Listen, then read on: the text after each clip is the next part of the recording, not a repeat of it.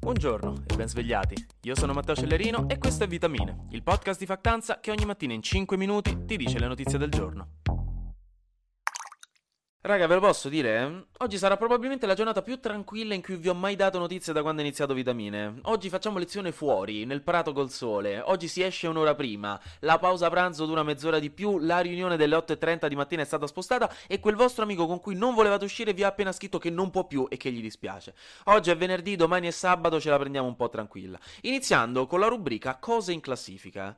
Taste Atlas ha stilato una classifica dei 100 formaggi migliori del mondo. E addirittura 8 formaggi nella top 10 sono italiani. Quindi, regà, complimenti a noi, pacche sulle spalle, schiocchi di dita per noi.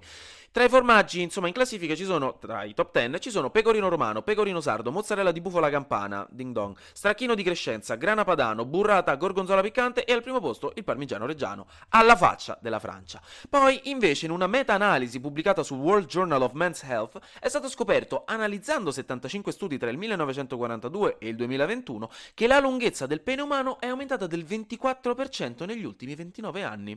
E in realtà i ricercatori dicono che potrebbe non essere una buona cosa, cosa, perché questo non è direttamente collegato a un miglioramento della fertilità, ma anzi un cambiamento così importante nell'arco di così poco tempo, forse sarebbe da indagare bene, perché non è così comune. Però raga, comunque complimenti, anche qui datevi una bella pacca sulla spalla, comunque ogni giorno ci stiamo caricando sulle spalle il peso di questa media che sale. Keep up the good work. Infine è stato superato il record del Super Enalotto più grande mai vinto in Italia, 371 milioni di euro, vinto chiaramente da nessuno di noi, perché se no non staremmo qui a fare ascoltare vitamine, diciamoci la verità. Anzi, prepariamoci a un'altra giornata giornata di lavoro che qui tocca pagare l'affitto e i croccantini per il gatto. No, comunque sono stati 90 giocatori ad averlo vinto, che stavano giocando tutti insieme con un cosiddetto sistema a caratura, lo chiamano così i giornali, che non so cosa sia onestamente, però, eh, insomma, complimenti. Poi torna la rubrica Persone che fanno cose. Blanco, dopo aver fatto salire l'allerta terrorismo a livelli degli anni 70 durante San Valentino per tutte le rose che sono girate, ha fatto la cosa di essere letteralmente indagato dalla procura di Isernia proprio per aver distrutto le rose a Sanremo, dopo che il Kodakons, ed è incredibile come il Kodakons abbia un budget di 14 miliardi di euro che impiega esclusivamente nelle cose più inutili ed evitabili che si vedono in società. Sembra stiano apposta a cercare le cose più stupidi per cui arrabbiarsi ogni volta. Comunque, il Kodakons ha presentato un esposto per quanto è successo a Sanremo e quindi ora ci sarà un'indagine per danneggiamento e si dice che Blanco rischi fino a 5 anni di gabbio. E quindi ora la prima cosa sarà capire se c'era la complicità della RAI, cioè se tutto questo fosse previsto oppure no. Bruce Willis invece ha fatto la cosa di aver ricevuto una diagnosi di demenza dopo che si era ritirato dalla recitazione per afasia, cioè dei problemi a produrre e comprendere il linguaggio, che quindi ora, turns out, era solo un sintomo di una diagnosi molto più seria, per cui mando tutto il mio supporto, povero Bruce. Infine, Calenda e Renzi hanno fatto la cosa di avermi dato di nuovo l'opportunità di chiamarli Mimi e Cocò, perché Mimi e Cocò sembra che possano aver avuto una piccola diatriba interna sul futuro del terzo polo, che forse Calenda vorrebbe far diventare un partito unico e non più l'unione di due partiti diversi, cioè Italia Vive Azione, perché ci sarebbero troppi sbatti e sbilanciamenti in questo modo, o almeno cioè come stanno facendo adesso.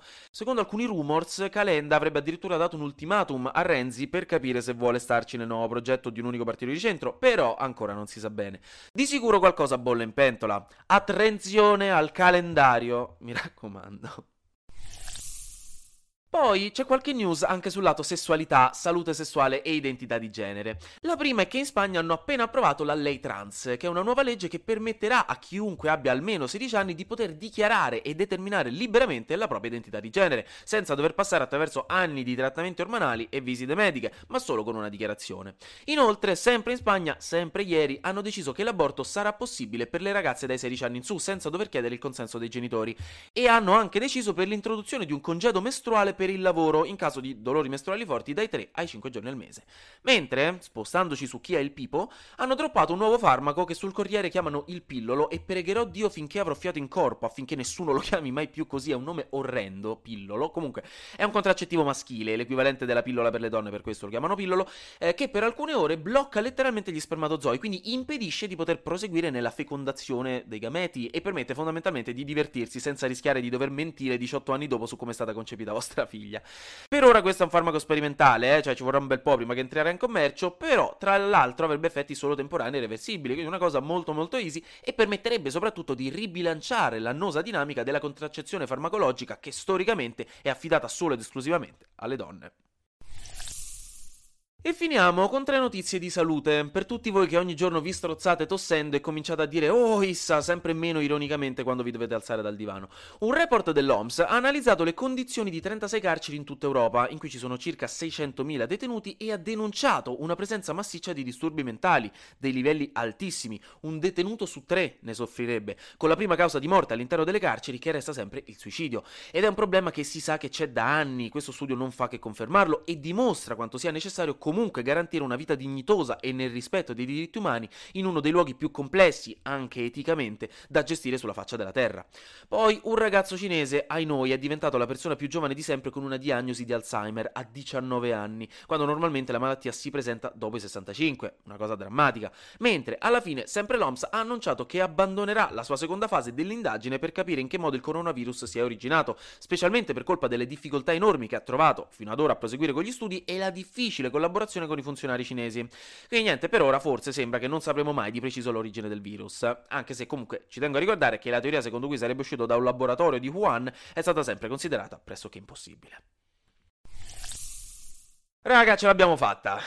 È arrivato il weekend, quindi non vi preoccupate, oggi finite di lavorare, stasera divertitevi e noi ci sentiamo lunedì perché sarà successo di sicuro qualcosa di nuovo e io avrò ancora qualcos'altro da dirvi. Buona giornata e buon weekend.